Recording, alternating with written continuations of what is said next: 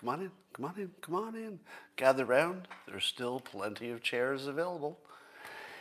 Get a place up front, and you'll get it first. That's right. And if you'd like to make this the best Friday you've had all week, all you need is a copper mug or glass, a tankard, chalice or stein, a canteen jug or flask, a vessel of any kind. Fill it with your favorite liquid. I like coffee. And join me now for the unparalleled pleasure, the dopamine of the day, the thing that makes everything better. It's called the simultaneous sip. Yeah.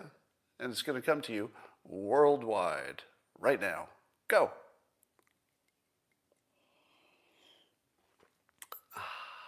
Ah, yeah, that's good. Yes, as one of the commenters noted, Periscope, the service will go away in March. When that happens, those of you already watching this on YouTube don't have to do anything. But those of you who always watched it on Periscope, you might want to look for it on YouTube and just search for Real Coffee with Scott Adams, or just look at my Twitter feed. I tweet it every day. So, how about all the things that are happening? Let's talk about the news. All right. Let's talk about. Um, so, Mike Bloomberg as, is saying that uh, Biden needs to do more to fight the teachers' unions because the teachers' unions are keeping the schools closed. So, Mike Bloomberg now recognizes that the teachers' unions are a source of systemic racism. Now, he doesn't use that term, but he does talk about how poor people are uh, deeply disadvantaged with this Zoom school situation because they don't have necessarily even Wi Fi or iPads or any of that. And so, having Mike Bloomberg and maybe more Democrats starting to see that the biggest problem in our country, literally, the biggest problem, is the teachers' unions. It's the biggest problem. Not even, there's nothing even close. Everything else stems from that. So uh, maybe this is a big deal when somebody as prominent as Bloomberg calls out the teachers' unions as being a bad influence on society. Maybe that matters. You know, maybe maybe each of us, uh, a lot of us on here, complaining about them, maybe it mattered. We'll see. Um, I like it when something I've been advocating for strongly happens, and then I then I can tell myself, well, maybe I was you know some small tiny percentage of getting this moving in the right direction, because these things don't happen unless lots of people agree, and getting people to agree is kind of what I try to do. Um, I tweeted around a video the other day of Tony Robbins making the claim that the the overall death rate in the United States hasn't changed in 2020, and therefore that the pandemic is maybe not that real because the overall death rate didn't change. So I tweeted that around and said, Can you give me a fact check on that? It took about, well, today I, I saw a good one, uh, that the 2020 death rate so far, and they're not even done counting yet, I guess some of the data lags, but so far it's up 12% compared to normal. 12%. That's a lot. For the death rate, the overall death rate in the country is up at least 12%. They're still not done counting. That's a lot. Right? Something happened. Now, is that death all, be, all from COVID? Don't know. I think it equated to 300 and some thousand people extra. So, you know, we do have a question of how well we're counting the COVID deaths. But it does look like something happened that might not be just from the lockdowns itself killing people, although we know there's some of that. So, when you see people claim that the death rate did not change, there's at least one official US source that says it did change and changed a lot. Now, uh, was it, uh, I think some other people tweeted this, so just be careful that everything you see has another piece of data that says it's wrong. Just a general statement about everything. There's a issue now with people who have had COVID and recovered, but have not recovered their sense of smell.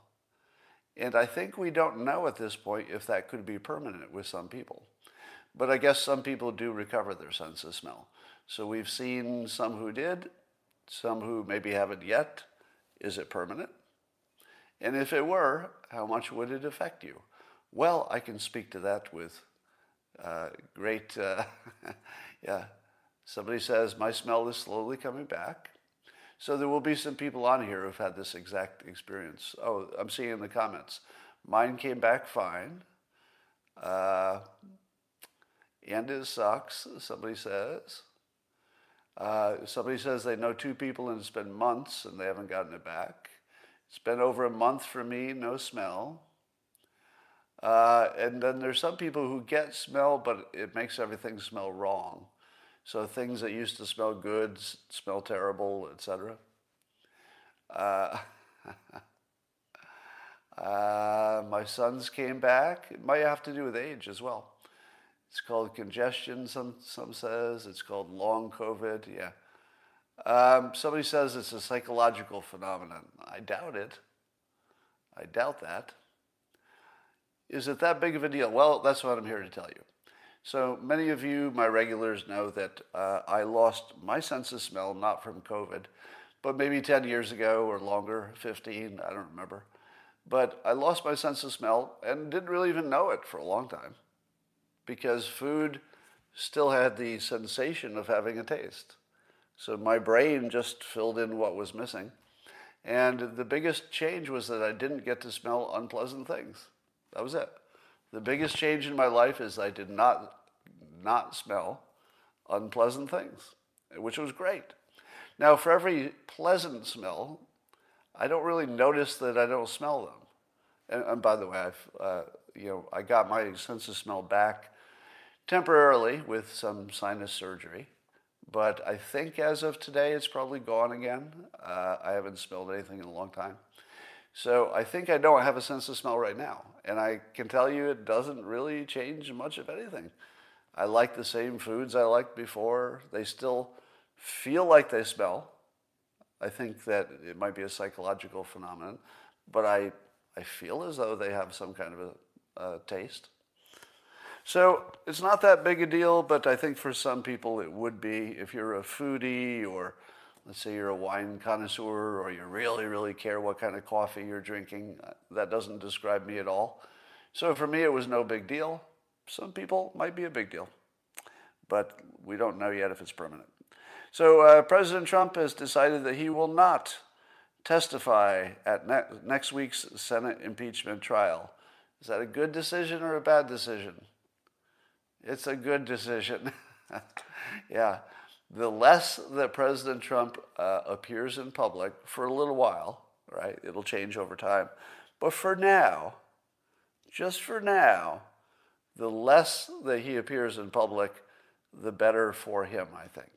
Because he'll have capable people to defend him. And everything that he does draws more attention.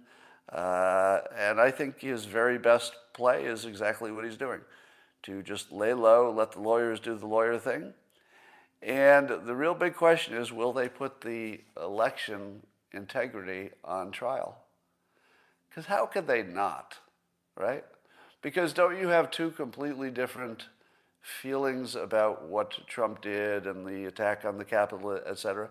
Don't you feel completely different about it if you assume that the election was definitely good versus if you assume, oh, we got some genuine questions. We don't know that it was fraudulent. We don't have any proof of that, but we've got some questions. Here's one of my questions. Remember when I told you that I'd seen stronger evidence uh, than the public had seen about allegations of election impropriety? Well, the things that I'd seen were statistical, meaning that uh, things that were unlikely to happen unless there had been mischief. Now, I don't, here's my question to you. Would any of those kinds of claims, just the, the general kind of claim that says something is statistically out of whack, would any of them have any power in a court of law? Because I think not, right? If you, if you did not have something more than a statistical oddity, you wouldn't have anything, right? Is that, is that fair? And as far as I know, the statistical oddities if they were in fact odd, because some would say they're perfectly explained by turnout and, and what else, whatever else. But if those oddities um, have no court power, but yet they do have, let's say, they're persuasive to you just as an individual, uh, that's probably how we got here. That's probably how we got here. Um, are we not all probabilities? Power as probable cause for inquiry. Looking at your comments. Uh, absolute proof documentary. Look it up after the scope. Oh, there's something called absolute proof, a documentary. It's probably banned by now. So, uh, as somebody's saying, yes, statistical oddity can have evidential value. But if it's the only evidence and there's an explanation that could be true that's an alternate explanation, that's kind of the end of it, isn't it? If you bring your statistics in and then the defense says, well, yes, these are odd statistics, but it was an odd year. We had lots of turnout and the coronavirus caused things to be different. That's it, right? How, how in the world could you ever convict or get a, you know, some kind of a positive ruling as long as the defense has a story that's perfectly plausible? Perfectly plausible to say, you know, everything about this election was different. So, yeah, statistical oddities, there are probably lots of them. Doesn't mean anything, it just means it was a different year. I think that's the end of it. But uh, that would be in a court of law. In the court of your own opinion, maybe those things have greater weight. So I'm just asking the question. Um, well, and then there's somebody who says really, really odd statistics like one in a zillion. The, the statistics that said that the election only had a, I think somebody came up with one in a trillion chance that it was natural and, and fraud free. Do you think anybody can calculate that? No, nobody can calculate that. That's not a thing. There's nobody who can calculate what are the odds that the election was, uh, was real based on a statistical fact or a set of facts. I don't think that's a real thing. Right? That just sounds like a statistician getting a little attention. So, um, what else we got going on? So, I'd love to see the president put the the uh, let's say the transparency of the election system on trial. That would be a good service, because right now the impeachment thing is a complete waste of time for the public. The public is not being served by any of this. I think we know that. It's sort of a revengey kind of thing. Um, but if the president says, hey, whether or not the election was fraudulent can't be known because the election system doesn't allow you to know it. That would be really useful if the public learned that. Rand Paul's getting some heat because he's not wearing his mask during the Senate uh, floor events. And his reasoning is that he already has recovered from COVID and therefore he has antibodies, and it would not make sense for him to be wearing a mask. What do you think of that? Yes, Dr. Rand Paul. So, medical doctor Rand Paul says he's not wearing a mask. Unfortunately, I'm going to have to withdraw my uh, earlier statement that he would be a, a, good candidate for president based on this. This is such a bad idea from Rand Paul, and I know he's very popular, and a lot of you are loving that he's doing this, but I'll, I'll tell you why I have a different opinion on it. I think this is disqualifying for president, frankly, and which is disappointing because he was my, he was sort of my top pick you know, preliminarily for a, for a Republican candidate, he would have been my top pick. But I think the not wearing the mask in this context is disqualifying from my perspective. A lot of you like it. Here's my, here's my reason why. While we do know that people who have recovered do have immunity, we know this to be true. Do you all agree? We, uh, we all know that a recovered COVID person does have some amount of immunity, and that it could last well over a year. Everybody on the same page so far? Immunity is a real thing, and it can last over a year.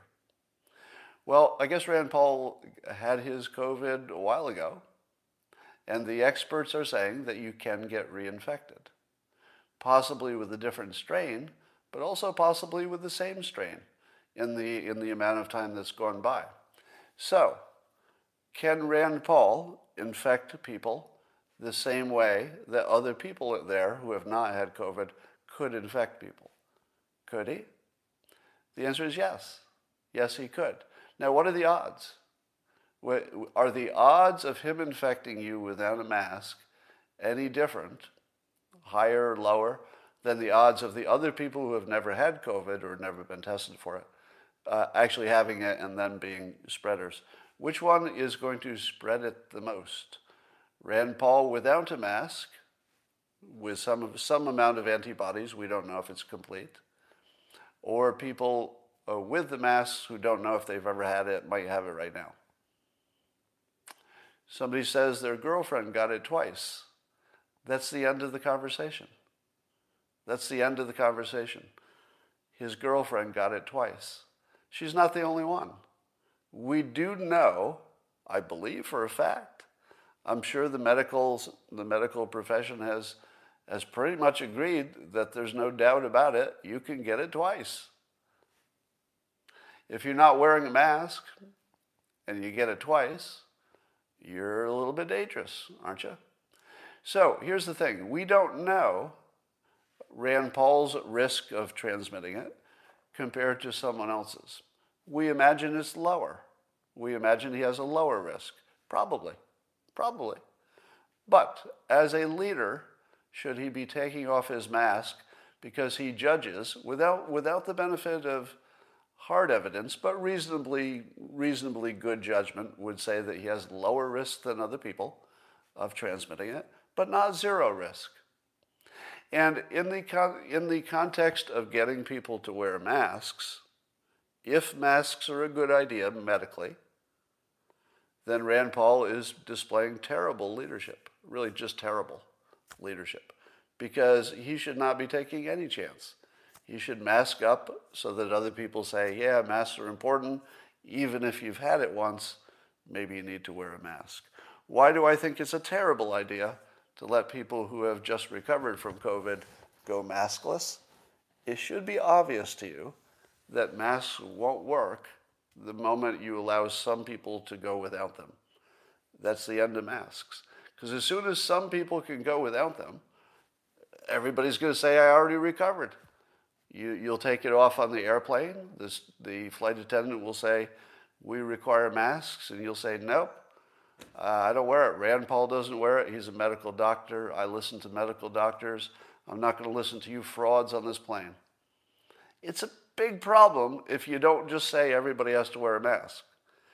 Now, if you, if you do say everybody wears a mask, it's a big burden on people who just recovered and really probably don't have any reason to wear a mask, or at least their risk is so tiny that, that there's no real reason. But as soon as you allow it, the whole system breaks down. And you know that, right? You know that. You can't let some people just claim that they recovered. That system would not work. Day one, people would cheat like crazy. All right, so um, I think that's a bad move by Rand Paul. He's making news for all the wrong reasons. It might make him, it could easily get him the nomination, but it's going to make it harder to win. Um, Democrats are split on how to uh, cancel student debt. So it looks like that's going to happen. One, one of the weird side effects of running up our national debt so high is that any new thing you want to add to the national debt doesn't seem like a big deal anymore. Because remember, if you had said two years ago, if you had said, let's cancel $2 trillion or let's say, let's say $1 trillion of student debt.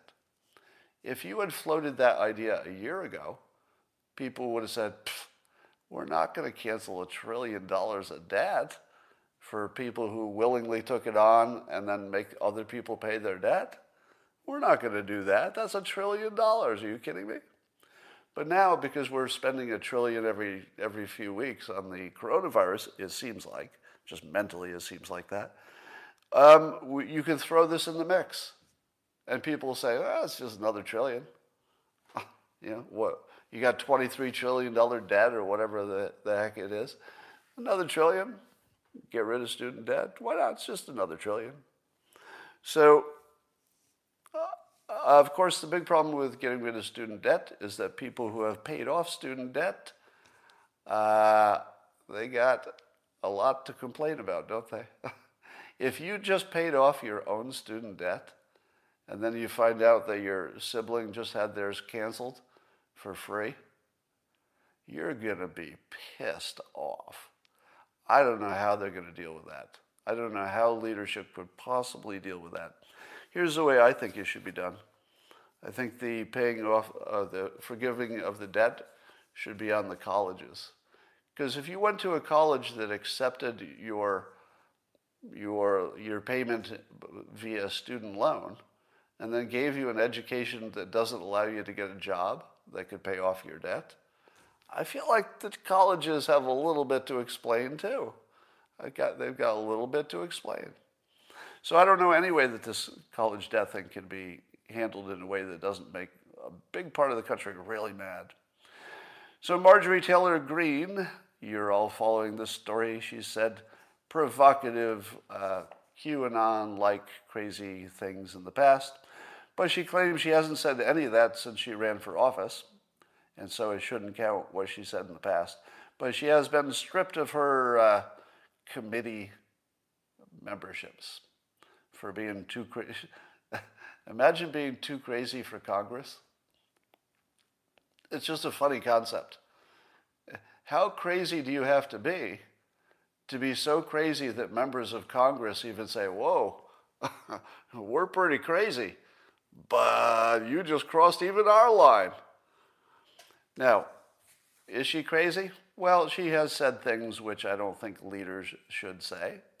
So I'm not going to be a supporter of hers in any way. But I think it's interesting to see that the Democrats have successfully made her the, the poster child of Democrats. They kind of did that successfully, wouldn't you say?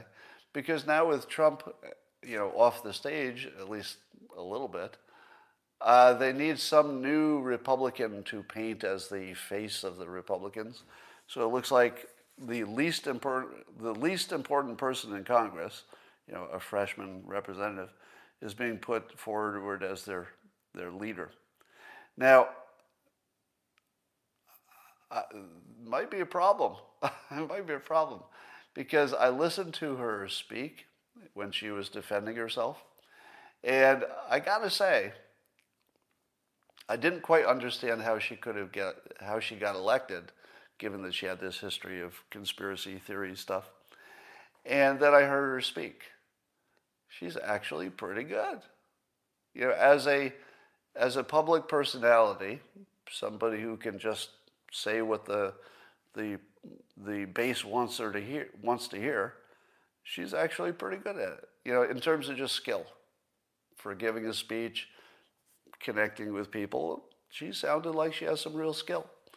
So that's uh, that's something to look for. Um, but I, I don't really care about her story too much. I mean, her story is, is mostly a fake story so that Democrats can paint all Republicans as looking like clowns. They succeeded, completely succeeded, in painting all Republicans to look like clowns because of this one Republican. So it was a good play. Persuasion wise, the Democrats get the win for that persuasion. All right. Um, Smartmatic is suing Fox, and it looks like they might have a pretty good case here. So they're suing Fox and uh, three of the hosts Lou Dobbs, uh, Maria Bartiromo, and Jeanine Pirro. Now they're also going after Rudy Giuliani and Sidney Powell separately. But uh, what do you think of this? What exactly is the standard for this lawsuit? Is the standard that these claims are not proven? Or do they have to prove that the claims are not true? What, how does that work? Would it be enough for a Smartmatics to say there's no proof of the claims? Or do they actually have to prove that their system has no problems? Uh, how, do, how, do, how does that work? So, some smart people are saying that Fox News is in trouble, so they're acting like maybe it's a pretty good case. Somebody said it was a sort of a textbook exact case of defamation. Maybe. But here's my question Couldn't Trump or Trump supporters sue CNN and the other networks for promoting the fine people hoax and the drinking bleach hoax? Because the claim is that the network knew these things were not true, or at least these hosts knew they weren't true, but said them anyway as if they were true. Because I think you have to you have to demonstrate that they know it's not true.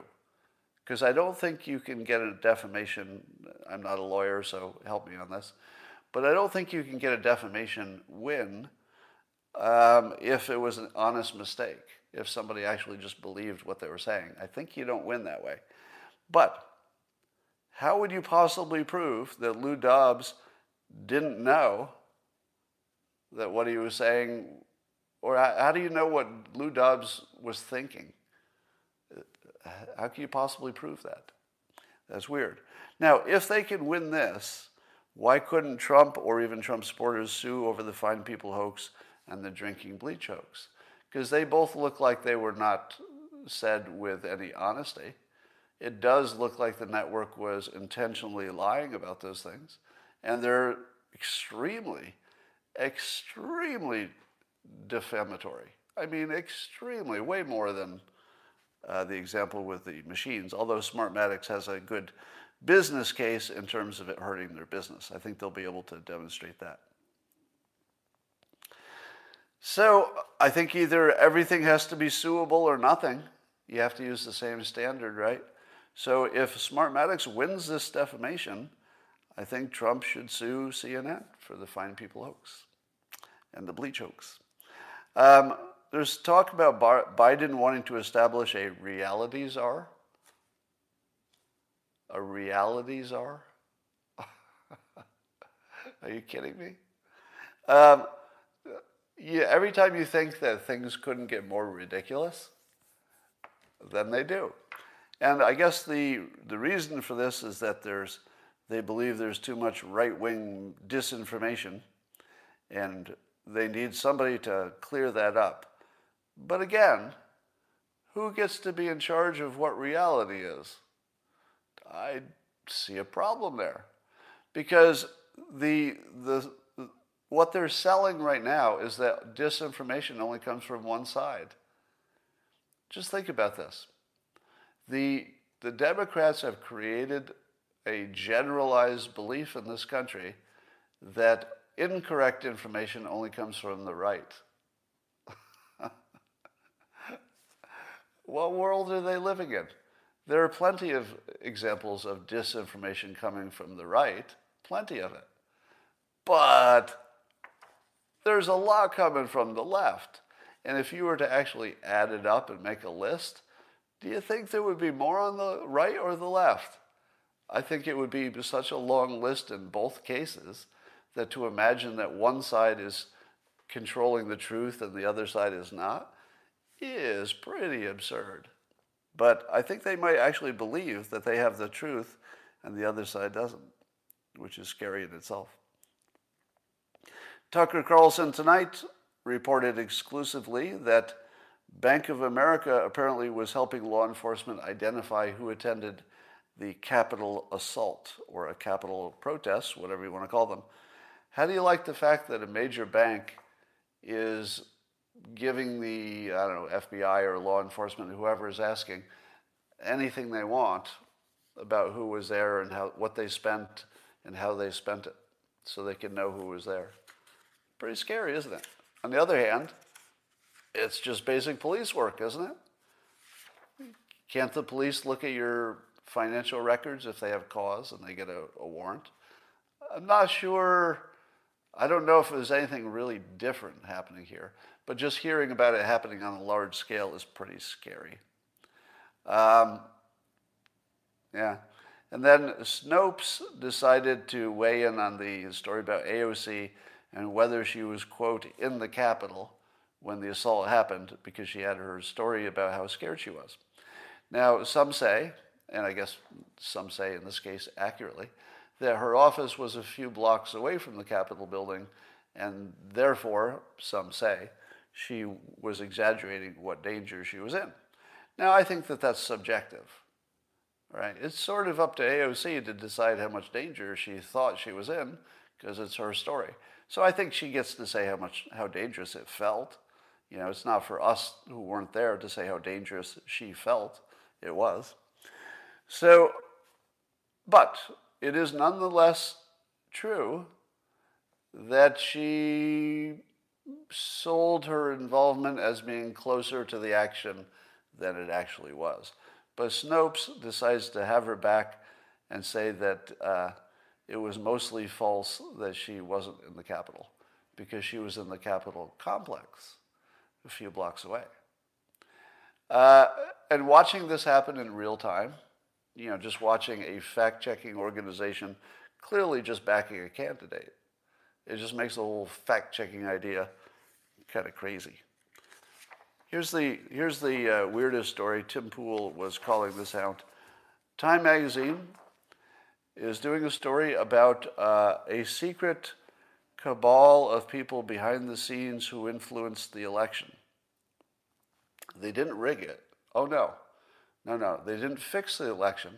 Everything that this secret cabal of, cabal of people behind the scenes did was, uh, as Time magazine calls it, they were fortifying it. They fortified the election. And they did a number of things. They did, uh, here's what Time reports it was a well funded cabal of powerful people, ranging across industries and ideologies, working together behind the scenes to influence perceptions. What? Influence perceptions? That's propaganda, isn't it? Um, so, influence perceptions, change rules and laws for whose benefit? Weren't all of the rules and laws that were changed for the benefit of Democrats? Like every single one? Coincidence? Maybe. Steer media coverage? What? Steer media coverage? There was a secret cabal of wealth funded people and powerful people who were steering media coverage? Completely legal, right? So far, uh, this is all legal. Um, and control the flow of information. What? Seriously? There was a well funded cabal of people changing the election rules, influencing our perceptions, and steering media coverage and controlling the flow of information. But Time, Time says this the very next sentence wants to make sure that you're very clear on that, that although they are working behind the scenes to influence perceptions, change rules and laws, steer media coverage, and control the flow of information, next sentence, period, they were not rigging the election. No, they were not rigging the election, semicolon. They were fortifying it. So, all of you people who think that sounds like rigging an election, you're also wrong. That's fortifying it. Now, why do you call it fortifying it? Because, in their opinion, they made the outcome the one they wanted and the one they expected. So it was the one they wanted and the one they expected, so therefore it must have been fortified, not rigged. Because when things go the way you don't want them, that's rigged when things go the way you do want them to go, well, that's fortified. That's pretty fortified. Now, I've been telling you for a while that democracy is an illusion, but a useful one. It's a useful illusion that your vote matters. And the reason that's useful is that it allows you to buy into the system and say, oh, my candidate didn't win, but at least my vote counted. It was a fair process, so I guess I'll, I'll live with this leader that I didn't choose.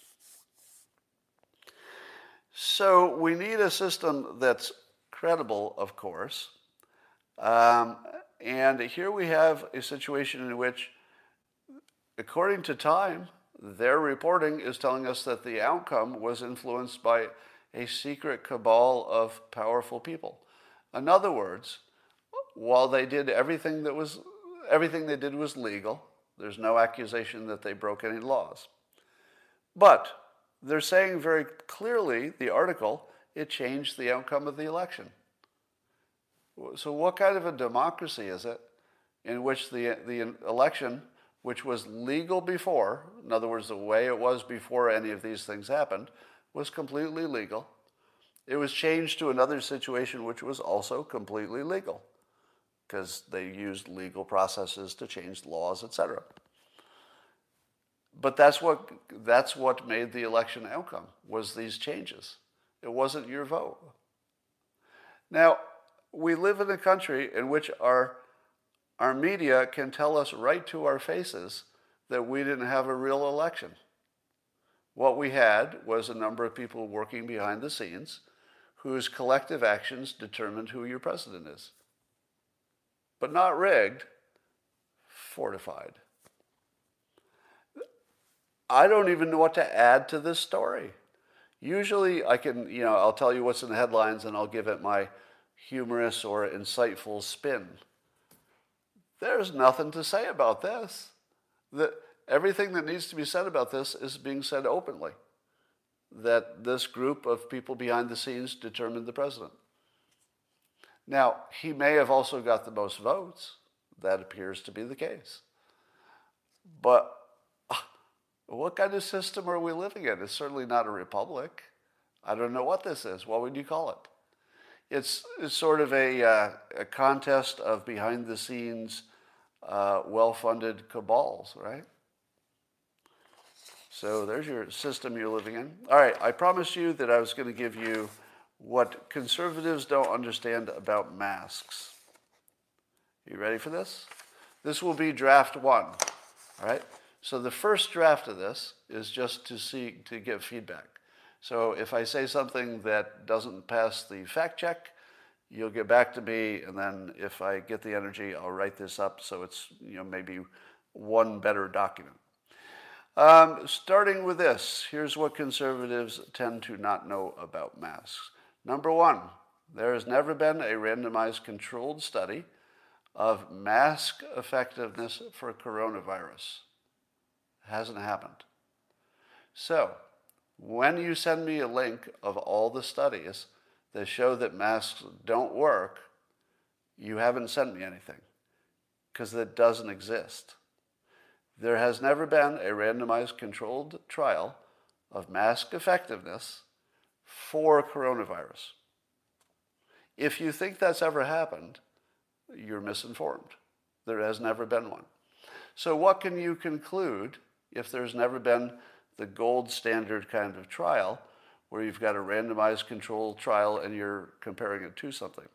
Now, the first thing you need to know is that there can't be a trial like that because it would be unethical. You wouldn't send people into a virus situation without masks if the entire medical community, most of them, think that masks can save lives. So there's no way to test it. So, what, what are all these studies that people keep sending me saying that masks don't work? Well, they are studies of other studies, which are none of them being the randomized control type. So, it might be a, let's say, after the fact study that says this group wore masks, this group wore masks, let's say later or differently or didn't, and then you just see how they did. What would you know for sure if you compared two groups and one had a good result and one didn't? If it's not a randomized controlled trial, if it's not that, what have you learned by comparing these two situations? And the answer is nothing. If you think that those other kinds of trials are telling you something useful, then you don't understand how any of this works. There are also, uh, try this experiment. Go to Google and, and do a search on this. Uh, masks work for coronavirus. And just see how many studies will tell you that masks do work. Then do, a, then do the same study, same search, except masks do not work for coronavirus. And you know what you'll find? A whole bunch of studies, none of them randomized controlled studies, that say masks don't work. So now you've got a list of studies that did not study coronavirus specifically, did not, because it wasn't a randomized controlled study that studied coronavirus and masks. Usually it's something else. They'll study something in the laboratory, or they'll look at a different kind of study, or some other example from the past, etc. If you were to add up all of the ones that say masks maybe don't work, but they're not the good kind of studies, and all the ones that say masks probably do work, but they're also not the good kind of study, how do you weigh those? Whole bunch of whole bunch of trials, a whole bunch of studies that say they do work, a whole bunch of ones that say they don't work. So that's all you know. How do you weigh it? Now, I'm not going to tell you that masks work or don't work. If you think you're going to get that out of this presentation, you're not. I'm going to tell you how to think about it. The actual answer of whether masks in the end are better or make things worse, I don't know.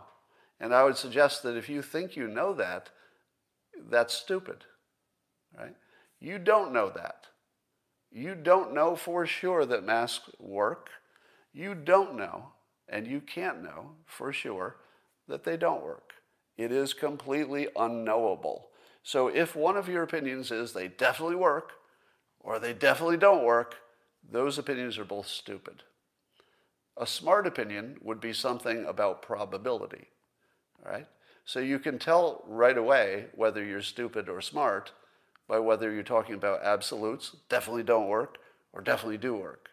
Those are the stupid opinions. Okay? Everything in between is smart. Even if you said 95% chance they work or 95% chance they don't work, you're in the smart zone because you're talking about probability. And that's all we can do because we don't have what? Randomized controlled trial. don't have it. If we did, and we had maybe more than one of them, so it could be repeatable, well, then we'd have something pretty good. But we don't. So all we have are studies that say probably they work, studies that say looks like probably they don't, and none of those studies have any value at all. In, fact, what would be the value of a study that got uh, peer reviewed and accepted for publication if you're going to put some odds on it being true? You don't even know what the study's about. I just say, I just tell you there was a study, it was peer reviewed, it was accepted for publication in a major scientific publication. What odds would you put on it that the result in that study is actually true? The answer is coin flip. That's it, coin flip. No better than a coin flip. The fact that it was peer reviewed, published, and you read it online is a coin flip. You should put no more odds on it being true than a coin flip. All right? So, those of you who are saying, look at all these studies that show masks don't work, what you don't understand is that all of those studies put together and even analyzed by really smart people, no better than a coin flip. Likewise, the ones that say that they do work, no better than a coin flip. So that's what we're working with, with, with the quality of information. All right, let me go on. Um, so, what about uh, herd immunity? Uh, oh, here, here's one that conservatives think. Conservatives say that masks don't work because the areas that have the strictest mask mandates and lockdowns, people throw those together like it's the same issue. I separate lockdowns from masks. I think there's less evidence for lockdowns being a good idea than there is for masks. So for me, those are just separate, separate questions. I'm pro-mask. I'll tell you why when we're done. Uh, I'm anti-lockdown, except for some businesses that make sense. Maybe gyms can't open yet, for example. But I'm pro-opening up and pro-opening the schools, in case you want to know where I'm at on this. All right, so do mandates of masks work? Because we see that where the mask uh, mandates are the strongest, you also have the worst infections. So a lot of conservatives have said to me, obviously the masks don't work because wherever there are the worst infections, there are also the most mask mandates. It's obvious. And look at the curve. Here's where the mask mandate came in. You see the curve still went up. Duh. Duh. If mask mandates happened on this date and the infections just got worse, proof that masks don't work. That's what conservatives tell me. But it doesn't work that way. You've got, you've got causation backwards. The reason there's a tough mask mandate is because they know the infections are going to be impossible to control, even with masks. It's the best you can do, but nobody says the masks stop the virus. Nobody says that's, oh, we, we got our masks on, we're all good now. It's just to slow it down. So, what you don't know is what that curve would have looked like without masks. There's no comparison. You know that they did masks, and you know that the infections increased. But what would the infections have been without masks? It's unknowable because that was never tested. So the fact that infections keep going up when mask mandates are in place means nothing about the, about the effectiveness of masks. Nothing. You should take nothing from that. Except one thing. You can conclude that masks do not stop the virus. Right? Can we agree that we can, we can conclude that a tough mask mandate will not just stop the virus? Because the, the curves are pretty clear on that. But we, we don't know if they would have been worse. We don't know. All right? So you have to make your decision without knowing that. I've heard uh, also recently that uh, what about herd immunity? Shouldn't we let the kids get the get it because they won't be that uh, likely they won't be that hurt by it.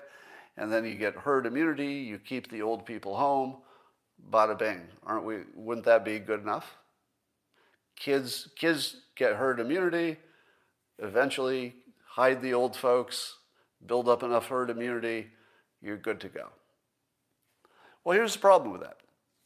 Kids bring the infection back to the family and then the old people get it and they die. That's a problem. So if you don't want that problem where the kids get it, bring it into the family, and then old people die, then I hear conservatives say, but Scott, personal responsibility. Let the people who don't have a risk live their lives, or the, one, the ones who want to take the risk, and let the people who need to socially isolate just do it better. Just do it better socially isolate better and you won't have a problem. Except that's not the real world. Have you seen real people act in the real world? People don't socially isolate at home. I'm sorry, they don't. And when the kid comes home, they're going to interact with the parents every time. Nobody is, no parent is socially isolating from their own freaking kid. That's not happening. Now the parent has it, because of course they're not socially isolating from their own children. What if the grandparents live in the house? Then mom and dad talk to the grandparents, blah, blah, blah, dad dies. Now, if you think that personal responsibility is sort of the beginning and end of the conversation, I would say that's, that's certainly a philosophy that I could get behind as a consistent philosophy. But you have to know it is a decision to kill lots and lots of old people, because that's what would happen. There's nothing you can do to protect the old people if the kids are running around getting infected. Nothing. You could say it's their responsibility, but they're not going to act that much differently. You just have to accept that from a legal perspective, saying who's responsible makes a lot of sense. You have to have a system where somebody is responsible. But when you're talking about a disease, responsibility is irrelevant if nobody's going to act any differently, and they're not. Um, so, uh, imagining that uh, letting the kids get herd immunity would not kill millions of seniors is not realistic. It would. It would kill millions of seniors uh, if you got to herd immunity. So it's better to prevent herd immunity and hope that the vaccines can make up the difference as opposed to infections giving you the herd immunity. So, herd immunity by vaccinations could be really good. Herd immunity by people just getting it could be very bad, and here's why. Not only because of the old people dying, because you can't socially isolate that well, but uh, also because of the long haul problem. So a lot of people are not familiar, a lot of conservatives, for some reason, have not heard that there's a big concern about some kind of permanent or long, long damage from getting the coronavirus.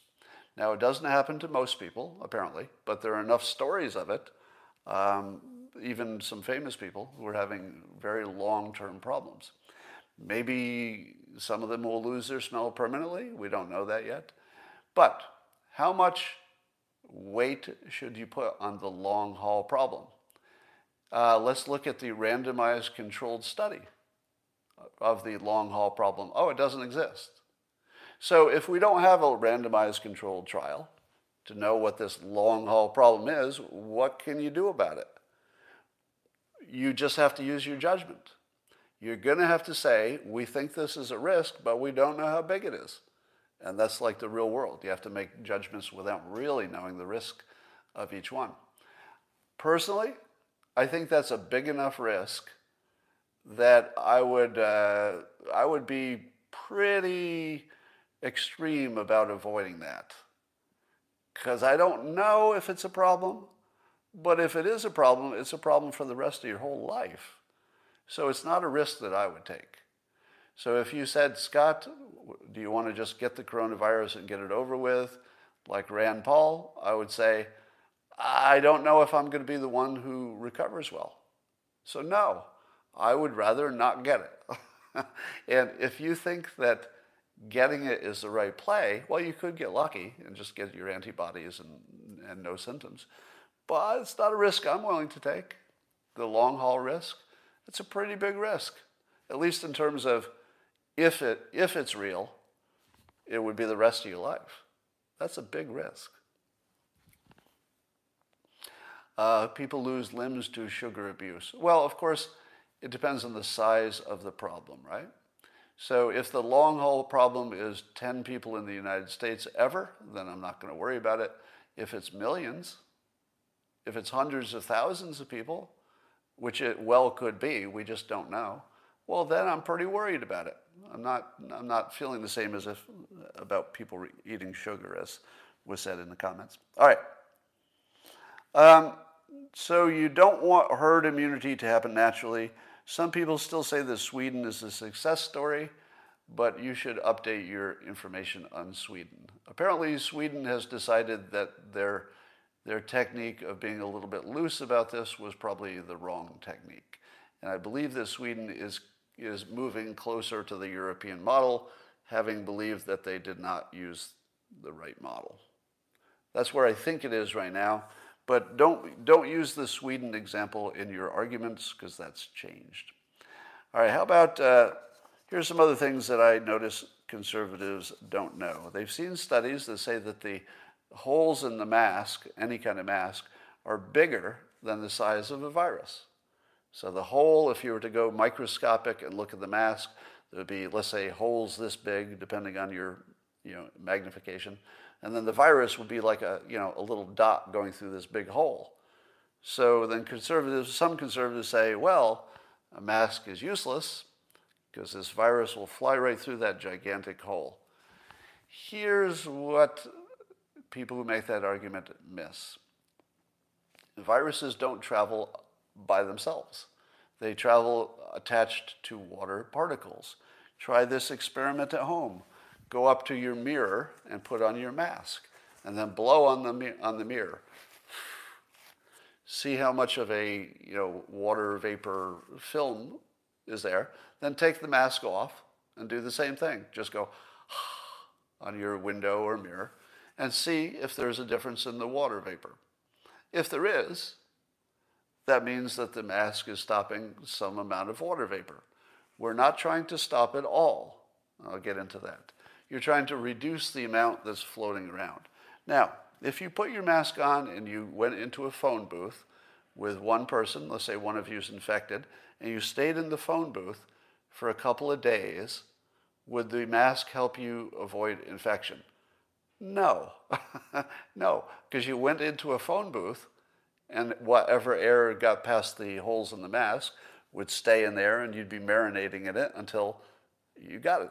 So, under that situation, would a mask work? No. A mask would be completely useless if you were trapped in a phone booth for two days with somebody infected. But that's not the real world. Most of the real world is small interactions. Could having a mask that we know stops some amount of water vapor, which we know is what is carrying some amount of the virus, could that make a difference for small interactions? Well, here's the other thing that conservatives seem not to know, which is that the viral load makes a big difference. So, in other words, if one particle of a virus got on you, you'd probably either not get the not get it, or it would start slowly because it's starting from such a small number of virus that your body would have a little more time to organize its defenses, and that although you might get symptoms, they might be more mild because you're low viral load. So, in other words, the person who's marinating in the phone booth with an infected person for two days is going to get a lot of virus. That person is more likely, say the scientists, say the doctors, to get a worse outcome. Now, is there a randomized controlled trial on viral load to show us for sure that getting more of it is going to make you sicker than getting a little of it? No, no, there is not a randomized controlled trial of coronavirus showing you that a greater viral load will give you a worse outcome. But it would be consistent with what medical professionals know about viral loads. So it could be that coronavirus is the exception to the rule. But that's not a smart play. In other words, if you're doing risk management, again, you don't know, you've got all these unknowns, you would assume the, let's say, the smartest way to approach it is that this virus is similar enough to other viruses that the amount of viral load probably makes a big difference. Not every time, maybe you can't prove it for sure, but it's the smart play. All right? So, if the amount of virus you're infected with makes a big difference, we don't know it, but it's a smart play that it would be. Right? Assuming it's true would be the smart way to think of it, even if it turns out it's not true later.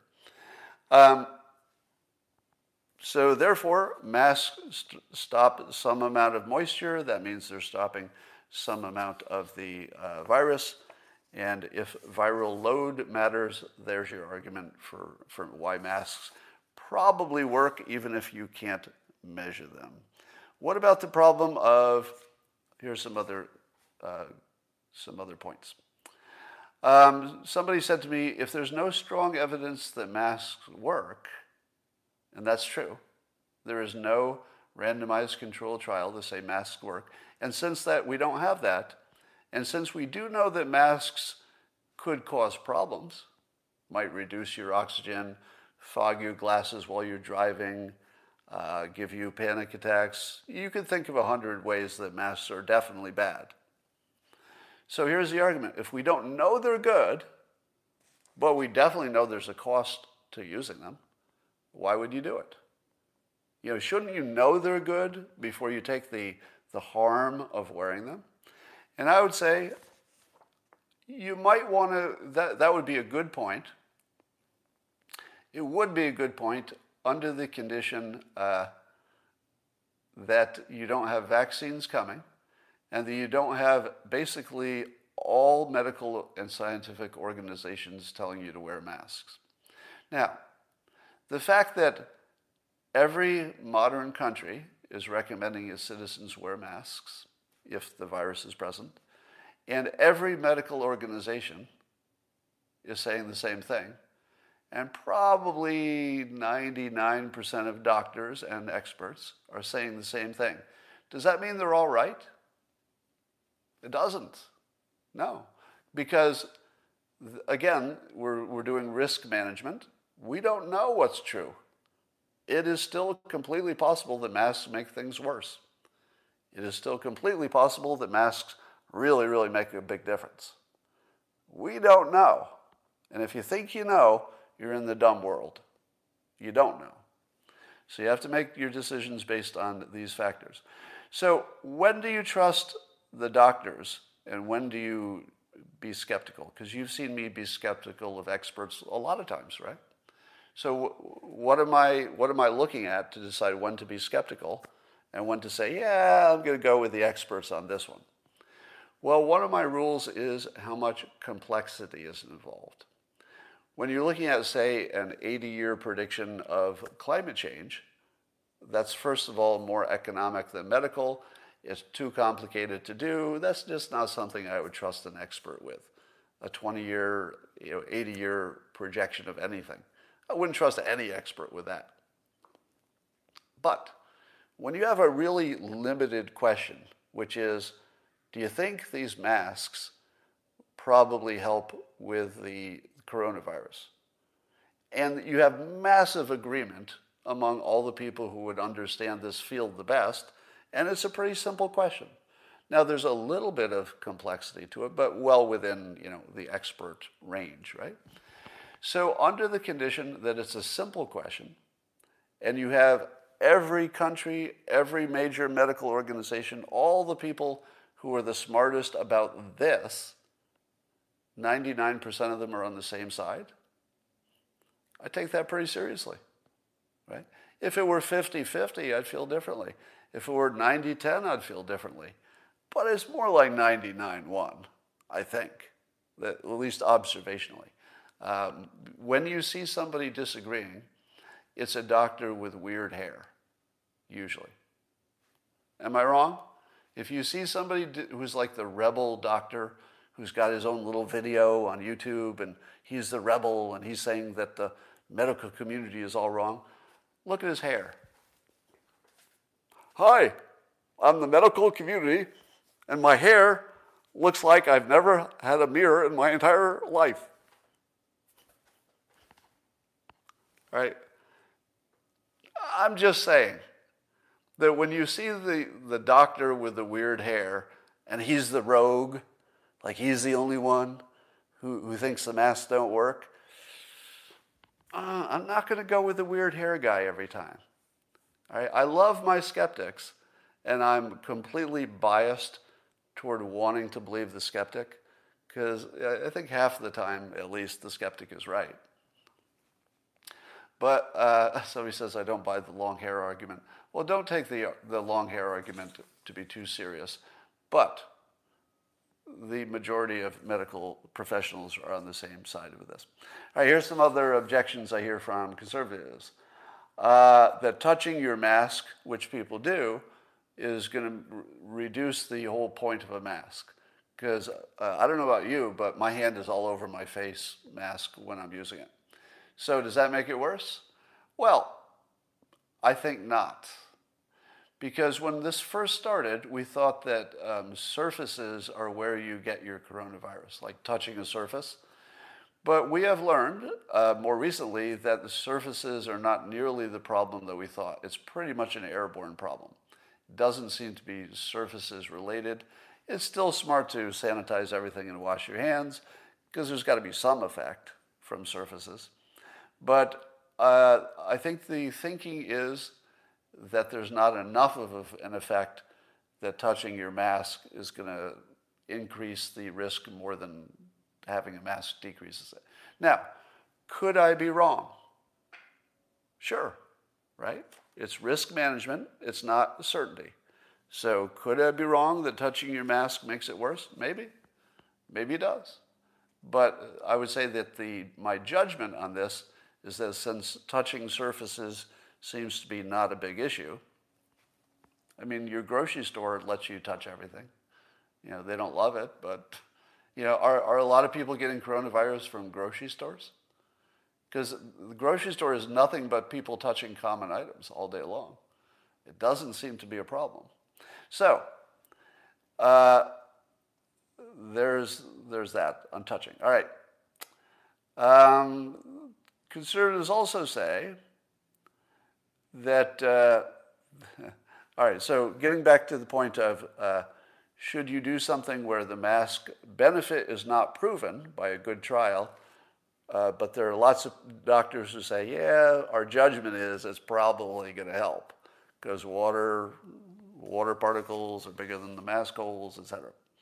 All right. Um, what about opening businesses? I'm in favor of opening businesses um, and then just tracking them. Because I think the only way that we can get opened, given that this coronavirus is going to linger for God knows how long, I think you just have to open businesses and then when people get infected, ask them where they've been. And as soon as you see a correlation, let's say uh, let's, we don't think restaurants are going to be the big problem, but let's say they were. Well, then you close them up. So I, I think you just have to experiment with it. So I'm pro opening businesses, uh, just in case you wondered. All right. And kids in school, I think that the, uh, the harm to kids of keeping them out of school is probably exceeds the benefit. So I'm very pro putting kids back in school with all the safety that we can bring them. Um, but you should be aware that that does mean grandma is more likely to die. There's just nothing you can do about it. You can try to socially distance all you want, but people are going to die if kids go back to school. I just think that's the trade off that's worth it. I, I think killing, I'm going to say it directly, I think that getting kids back in school is more important than saving, I don't know, 100,000 old people's lives. You know, if you can't say that out loud, you probably shouldn't be involved in decision making. But I'm going to say it out loud. Getting kids back to school would be worth 100,000 senior citizens dying. You know, if you can't say that out loud, you just don't belong in the conversation. You, should be able to say it. Do I like that? No. I'm one of the people who might be dead. right? I'm, I'm, sort of rapidly approaching the, the high risk category of life. I don't like the fact that I might be dead or that somebody I love might be dead. But yeah, I'm still going to say we should get the kids back to school. The other things that people say is that uh, um, the, the masks are really some kind of a control thing, and, uh, and that really it's the global, the global conspiracy to make us all agree to anything. So the masks are really just a, a way to manipulate us into higher control later. I would call that just crazy. There's some things that you don't need an argument against. You know, if somebody says a UFO landed in their backyard, I'm not going to go check, right? If somebody says Bigfoot uh, ate the cupcakes uh, that were on the counter in your kitchen, I'm not going to check the video. I don't think Bigfoot ate the cupcakes. There are some things you don't need to research. And I don't need to research that the masks are some kind of a global control conspiracy thing. That's just crazy. All right. So somebody here says masks don't work. So, so whoever it is who says here masks don't work, did you hear anything I said? Was there anything I said that you listened to, or did you just did you just sign on? masks don't work. So, just in summary, for those of you who signed in later, uh, I can't know, nor can you, if masks work or they don't work. It's not knowable. We don't have a randomized controlled trial. We're not going to have one because you can't ethically do it. You're going to have to use the information you have, and it's all unreliable. So, how do you make a decision with all unreliable information? Well, all you can do is figure out which of the unreliable information is the worst. The, all those studies that are not randomized controlled trials, worthless. Ignore them all. Size of the hole of the mask compared to the size of the virus, worthless. That won't tell you anything. The real world would tell you something, but that, that the, those two different sizes don't tell you anything because of the water vapor, blah, blah, blah.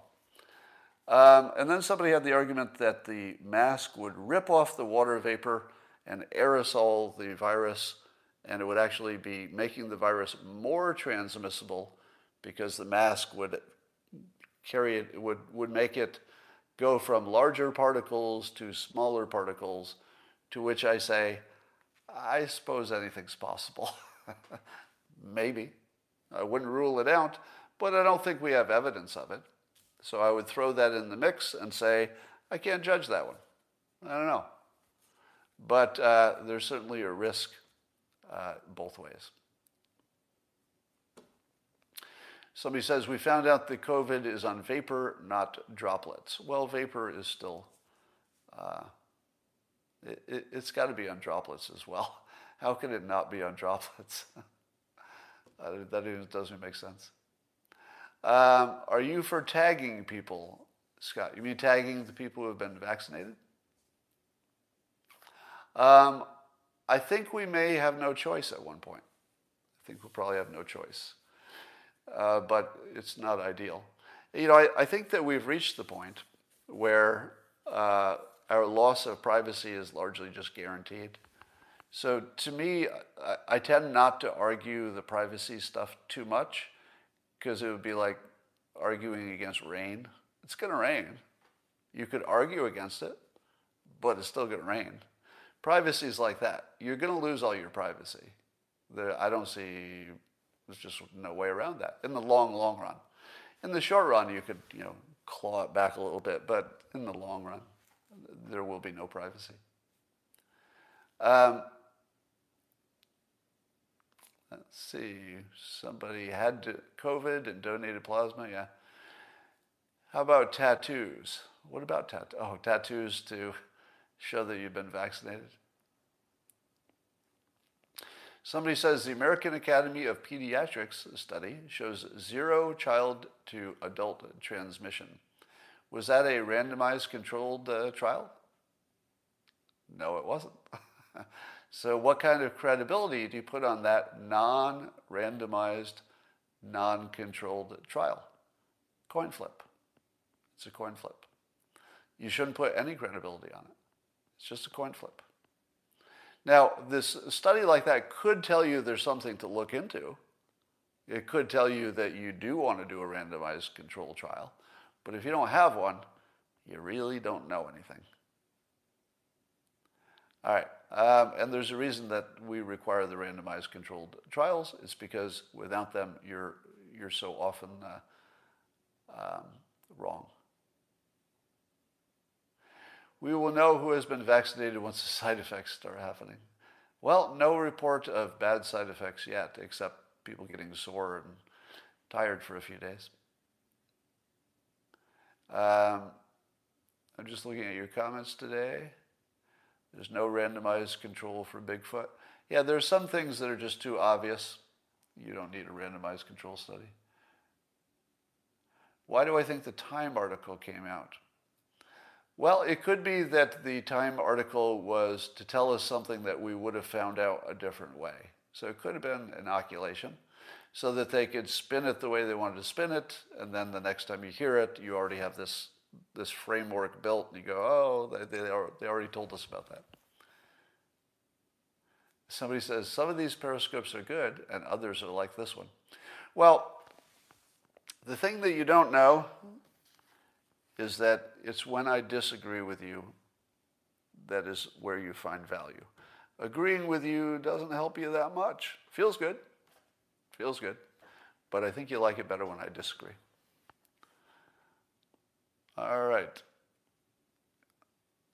Super Bowl. Uh, is there a Super Bowl this this weekend? not paying attention. Uh, randomized control study, people don't know what it means. Well, it just means that it's a high quality study that you could largely, uh, largely trust. All right, give me a feedback. Uh, how, how many things did I tell you that you had not heard before? So, just in the comments, tell me what I said about masks today that you had not heard before. Now, forget about whether it's true, because remember, we don't have certainty about any of this. Um, let's see. Looking at your, so some are saying none. Nothing, nothing, nothing. Well, you're a smart group. Uh, so most of you saying that none of it, none of it is new. Well, I guess what I don't know is how many heard nothing new and uh, didn't change their minds. Oh, okay. Interesting. So almost universally, people are saying that uh, there was nothing new there. Now, there may be nothing new in terms of the facts, but the way to think about it, I think, is not common to the way I'm seeing people thinking about it. All right. So let me give me some feedback on what points I may have gotten wrong on my mask stuff. You can uh, send it to me one way or another, and I will revise, and then we'll see where we go from there. Bye for now. All right. Did anyone change their mind? I doubt it. Usually you don't change a mind on one take. It's something that has to, it, w- it would take a while to filter in and sink in. Do any masks stop water vapor? They all do. Every mask stops some water vapor. Uh. All right. So I think uh, I made my case. If somebody has a counter argument with the same facts, that would be interesting. And I'll, I'll look for that on Twitter and elsewhere. And I'll talk to you tomorrow.